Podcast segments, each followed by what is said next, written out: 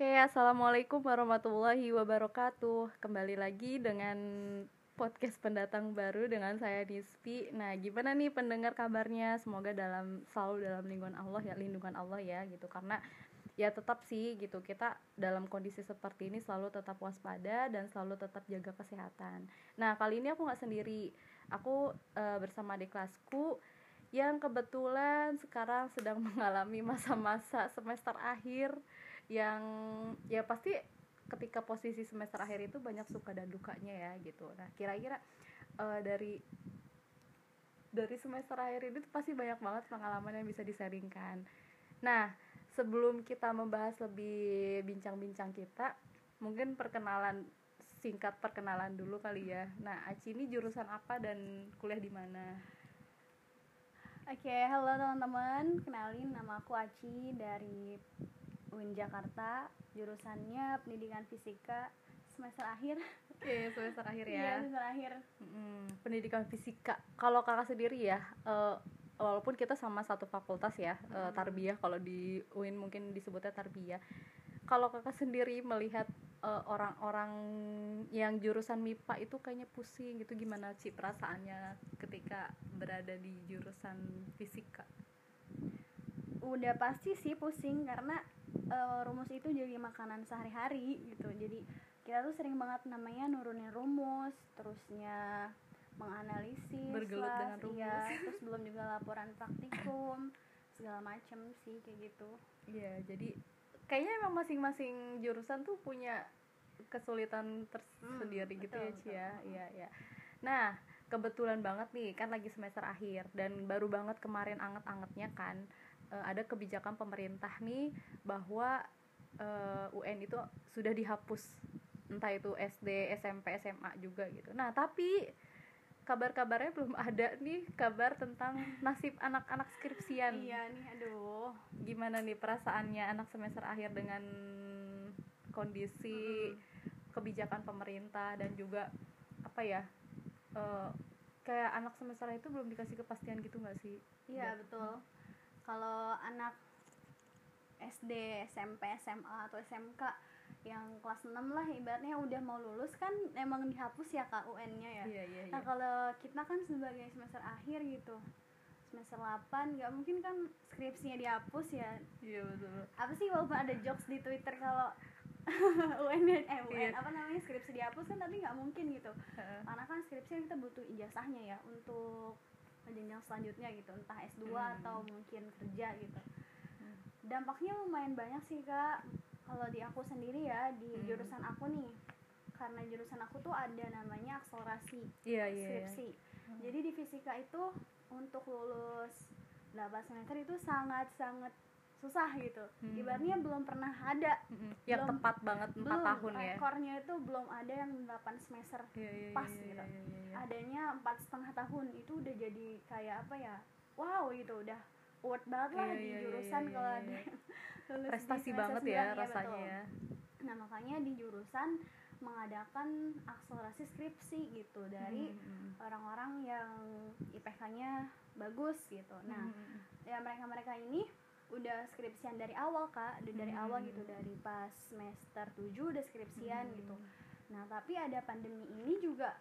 nggak serta merta kendala ya? memuluskan ya? mereka iya, betul, gitu betul, yang betul, betul, akselerasi betul. ini karena hmm. apa ya kak namanya ada target tapi tiba-tiba ada musibah ujian kayak gini kan juga nggak bisa kitanya ya hmm, betul betul betul karena target mereka itu wisuda November hmm. itu wisuda terakhir di 2020 hmm. sedangkan berarti kalau dihitung-hitung kasarnya penelitian harusnya mulai dari sekarang iya sekarang nah, nih harusnya puncak-puncaknya penelitian ya iya, hmm. tapi karena ada wabah ini pandemi ini kan sekolah libur semuanya ya ditambah kita memang mau masuk bulan Ramadan Lebaran ya, betul, otomatis betul. banyak banget liburnya ditambah UN juga nggak di nggak diadakan gitu jadi kesempatan untuk penelitian ke sekolah makin dipersempit nah gitu. betul banget betul banget Iya, kita kan khususnya di uh, jurusan pendidikan ya. Iya, pendidikan hmm. sangat tergantung kan sama sampel data iya, kita tuh anak-anak sekolah gitu. Iya, betul. Apalagi kan kalau ini apa kalau pendidikan itu kan juga ada yang prakteknya memang kayak mengajar langsung hmm. dan kita ngambil angket dari anak-anak Iya. selama kita pembelajaran Betul, itu betul. juga kan salah satu jadi kendala kan Iya, alhamdulillahnya ini kan kemarin abis magang ya dua Mm-mm. bulan di sekolah itu. Nah, sebelum seminggu sebelum wabah ini makin merajalela gitu ya istilahnya, sekolah aku tuh udah selesai penutupan. oh Eh, iya iya iya sedangkan iya teman-teman aku yang masih PLP ya namanya PLP magang itu tuh belum ada yang masih ada yang belum penutupan, masih ada yang belum ujian. Oh. Jadi mereka ngegantung gitu tergantung jadinya penutupan belum penyerahan eh, apa namanya istilahnya kayak seremonial closingnya gitu belum ada gitu kita juga bingung sih ini laporan magang juga harus ada tanda tangan kepala sekolah Hmm, iya, betul, betul, sekolah betul. diliburkan gitu Iya, betul, betul. penyerahan sertifikat guru pamong kalau misalkan anak pendidikan pasti tahu lah ya guru Iya, pamong iya, apa iya. Nah kita juga terkendala sebenarnya terkendala deh intinya Iya, jadi eh, itu juga akan menjadi kendala yang besar target kelulusan kita ya. iya betul Target lulus misalnya Hmm. mungkin pengennya lulusnya udah kita estimasi waktu. Misalnya udah udah ujian proposal terus selanjutnya kompre eh, apa selanjutnya sidang-sidang yang selanjutnya, Iya. tapi dengan dengan adanya pandemi ini kan mungkin lebih kayak bingung terus ada di masa di digantung gitu nggak sih? iya digantung Gitu. ya mau mengeluh juga gimana ya kan maksudnya ini juga kan ujiannya emang merata ya di seluruh dunia nggak cuma Indonesia gitu jadi ya Terima aja gitu terima sih. aja mau ngeluh juga ya udah gitu Hmm. paling yang ngeluh ya sambat-sambat dikit lah gitu Hmm. kayak eh, apa bikin tweet-tweet yang menyemangati diri sendiri ya iya betul buat betul betul biar nggak gabut-gabut amat tetap gitu. bertahan Iya, menjadi semester bertahan. akhir ya jadi kita mau lulus cep kita nggak eh, apa kita mau lulus eh gimana sih kita nggak mau lulus cepet tuh bukan karena mau kita ya karena Hmm. memang kondisinya belum mendukung kita untuk lulus cepet gitu iya betul nah sekarang tuh yang lagi menarik eh apa ya pandemi itu emang emang justru ke mana-mana sih tapi kalau kita membahas lebih banyak sih mungkin akan beleber ke mana-mana tapi yang lagi menarik ini komentar salah satu orang di Instagram Hmm. di twitternya Ridwan Kamil tuh kan dia Oh, sempat iya. menanyakan nasib anak-anak Skripsi. skripsian kan Ah. gitu cuman memang emang belum ada kebijakan pemerintah ya untuk Belum sejauh sih. ini ya eh, di fakultas khususnya ya di Hmm. jurusan fakultas univ juga belum ada kebijakannya untuk skripsi dihapus kayaknya nggak mungkin sih impossible sih menurut aku kalau Hmm. skripsi sampai dihapus ya Kalau Aci sendiri menurut Aci Hmm. ya maksudnya kenapa sih pemerintah itu sampai belum mengeluarkan kebijakan itu apakah memang kalau kakak mikir oh, kalau untuk UN kan memang tidak bisa ditunda maksudnya UN itu kan nggak bisa dinantikan karena akan ada tahun ajaran baru dan itu. Iya. akan semakin kacau ke ajaran baru yang selanjutnya kan kalau untuk skripsi itu kan masih ada semester selanjutnya. Iya sih, atau gimana? Kalau menurut Aci gimana? Kalau di jurusan aku ya kalau buat aku sendiri ini pribadi. Kalau misalkan ditunda eh misalkan ditunda ya kayak gini nih kan ada Mhm. pandemi berarti kita nggak bisa penelitian kan? Kalau yang memang sebelumnya sempro udah selesai sempro terus kan lanjut penelitian. Kalau untuk aku sendiri kan ngambil datanya penelitiannya kebetulan niatnya si Agustus ya kak. Itu pun materinya sesuai materi yang sebelum aku pikirin bakal ada Iya, iya, corona. iya, betul, nah kalau ada corona gini berarti harus ngambil plan B gitu gak sih? entah materi itu jadinya bakalnya mundur atau gimana gitu. Kayaknya sih bakal lebih lama gitu. Iya iya kalau aku sih emang menargetkan kalau memang pahit-pahitnya 2020 nggak bisa wisuda eh, ya ya gimana lagi ya kak iya yang iya. penting kita udah ikhtiar sih Iya, udah iya. ikhtiar gitu mungkin iya bener tapi kalau di jurusan lain nih khususnya teman-teman yang udah mungkin ada yang selesai skripsinya ya di jurusan lain di univ lain mungkin agak kecewa juga sih karena kan udah satu step lagi lah penelitian ibaratnya apalagi kalau yang udah selesai penelitian ya iya tinggal betul betul sidang terus Iya, iya, iya. wisuda gitu emang bakal jadi apa ya pandemi ini tuh jadi musibah ke semuanya Iya, iya, gitu iya.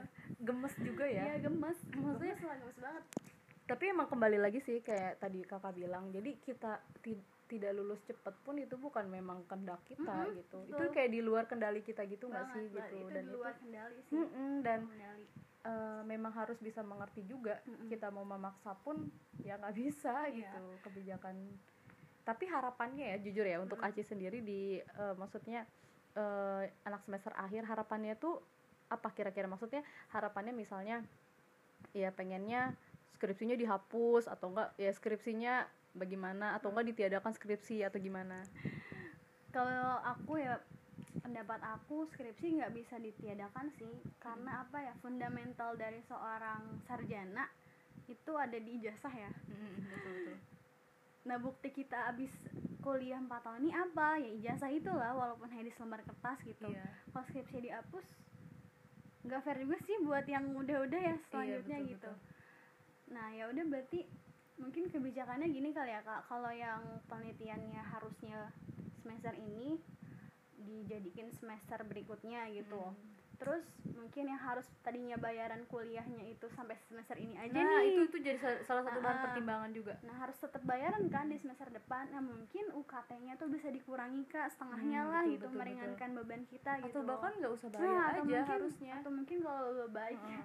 univnya digratiskan gitu Iya. kak. Mm. karena memang kita stay di kampus pun bukan mau kita ya nggak Iya, sih benar. untuk Iya berlama-lama sih. karena gini yang setahu kakak tuh eh, jadi kan namanya eh, univ itu kan dia punya SOP kelulusan Hmm, juga kan Betul.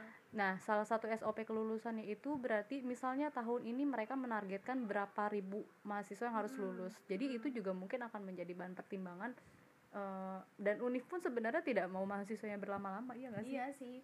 Ya makanya ada akselerasi di jurusan fisika juga kan Hmm. karena mau mencetak gitu record baru kalau misalkan ada lulusan nih Hmm. di tahun 2020 gitu pas 4 tahun kan walaupun itu lebih dari 8 semester juga ya berarti iya, ya iya, betul, 8 betul. semester lebih berapa bulan lah sedikit Heeh. gitu tapi itu itu udah udah, termasuk rekor ya udah di udah rekor banget fisika ya Heeh. ya kalau mau jujur sih ya kan aku juga belum dapat SK kan belum bisa iya bimbingan ya padahal baru kemarin sidang Iya, proposal. Sidang proposal kan Januari. Nah Heeh. itu kan ada yang lulus dan ada yang enggak lulus. Heeh. Nah yang enggak lulus ini juga kasihan juga nasibnya ke teman-teman aku gitu.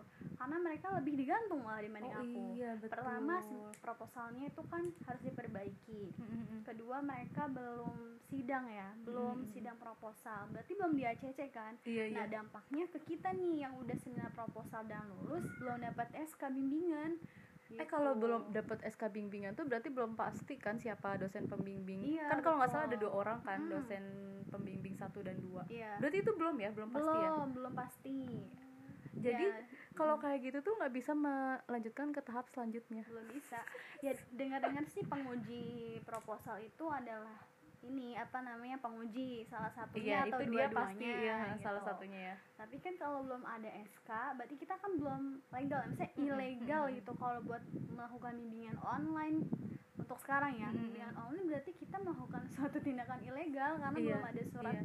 Terus kayak ini gak sih kayak anak ayam yang ngaku-ngaku nyari emaknya padahal kan belum belum pasti berarti belum Iya. karena belum legal itu kan Mm-mm. gitu. ya lebih apa ya, lebih ngenes sih karena aku kan udah sempro tapi Mm-mm. belum bimbingan gitu Iya Kayak, iya betul betul.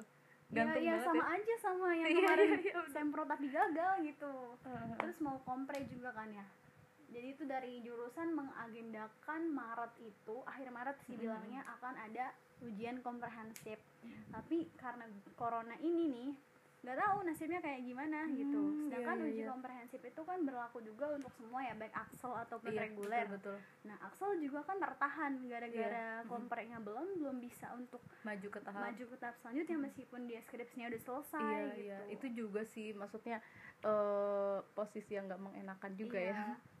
Terus Gitu. selanjutnya lagi nih ada tes TOEFL kan. Kalau di, iya, U- iya, di betul, UIN itu kan ada TOEFL sama TOEFL nih. Nah, kita emang boleh sih salah satu TOEFL atau TOEFL. Nah, tapi kan kedua ini tuh kita ada lembaga kursusnya gitu, Kak. Namanya eh, Pusat Bahasa. Nah, di Pusat Bahasa kemarin sih masih buka kurbas ya, kursus bahasa asing. Nah, tapi karena ada pandemi ini ya semua diliburkan juga. Nah, niatnya Iya. tuh aku tadinya mau fokus daftar dulu ke sana ya TOEFL bulan Maret akhir nih Hmm. akhir Maret ini mau daftar TOEFL terus nanti dipanggilnya itu sekitar satu bulan setelah daftar berarti kan kira-kira April Mm-mm. nah kar- karena ada kayak gini juga pasti molor juga waktunya Iya, iya, betul, betul. sedangkan keduanya ini komprehensif dan TOEFL ini ada salah, salah satu syarat sidang Iya. kalau belum ya nggak boleh sidang Mm-mm.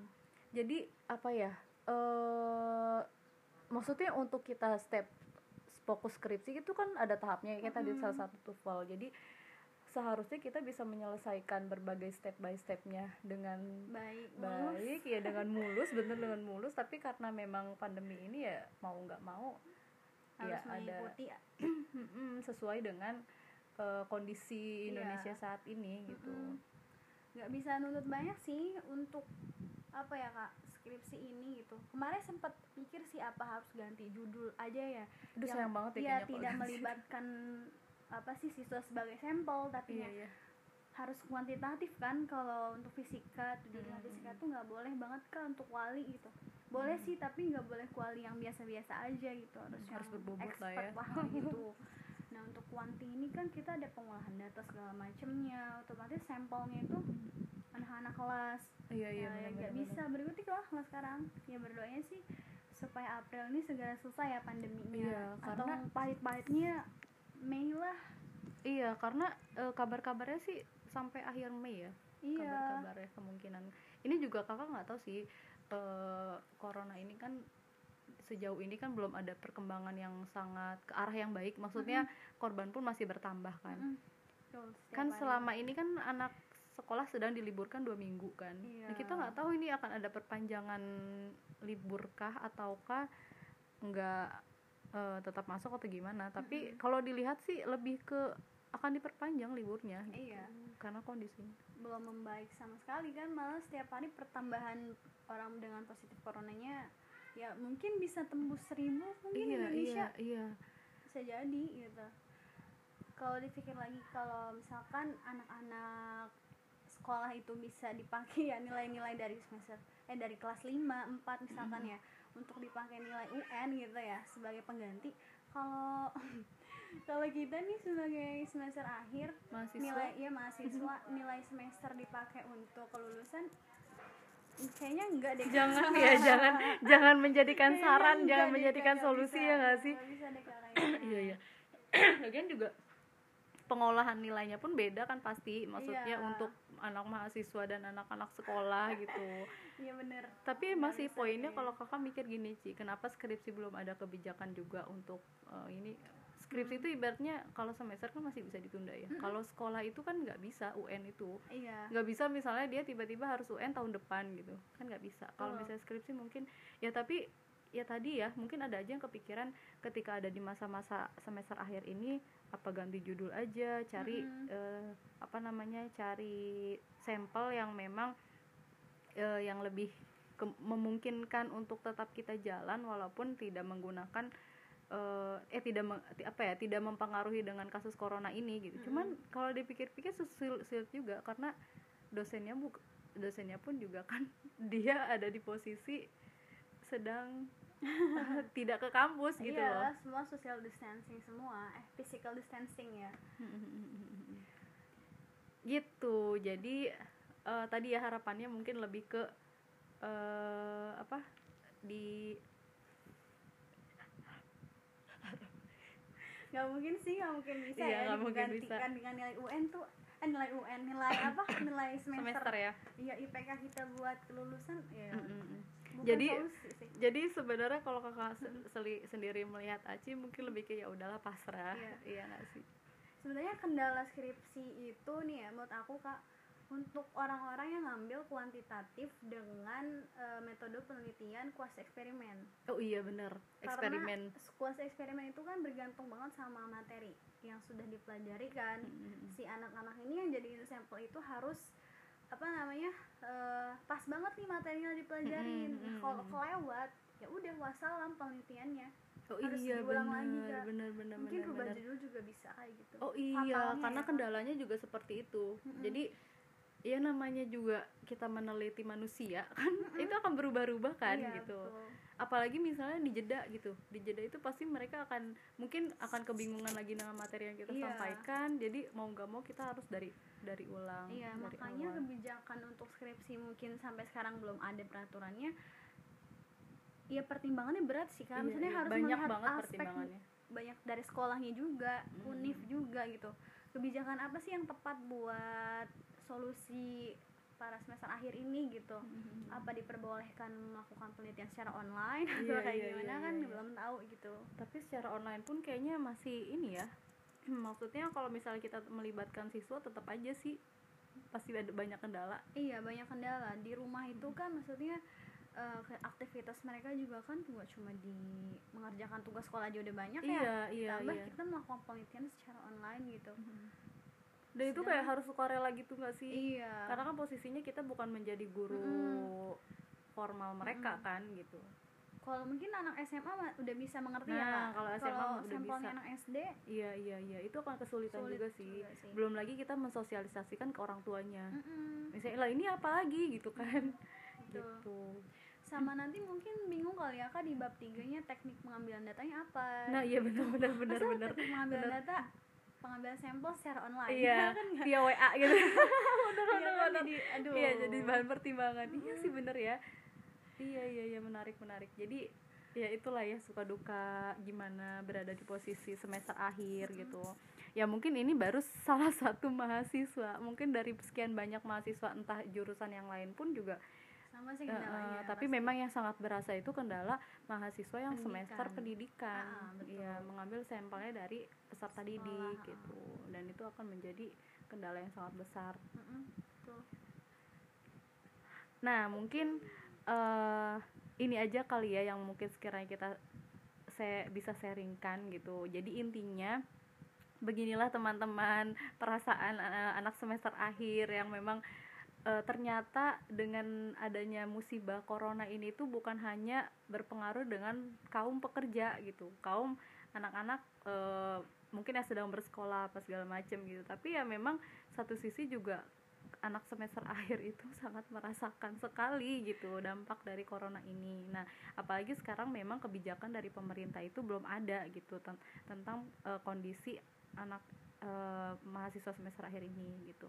Nah, penutup nih Ci, kira-kira eh apa ya? eh motivasi ya, motivasi. Maksudnya lebih ke ya motivasi untuk tetap bertahan di semester akhir dalam kondisi ini apa yang yang membuat tetap optimis gitu loh. optimis buat lulus nih Iya optimis, optimis walaupun memang tersendat dengan adanya musibah ini gitu.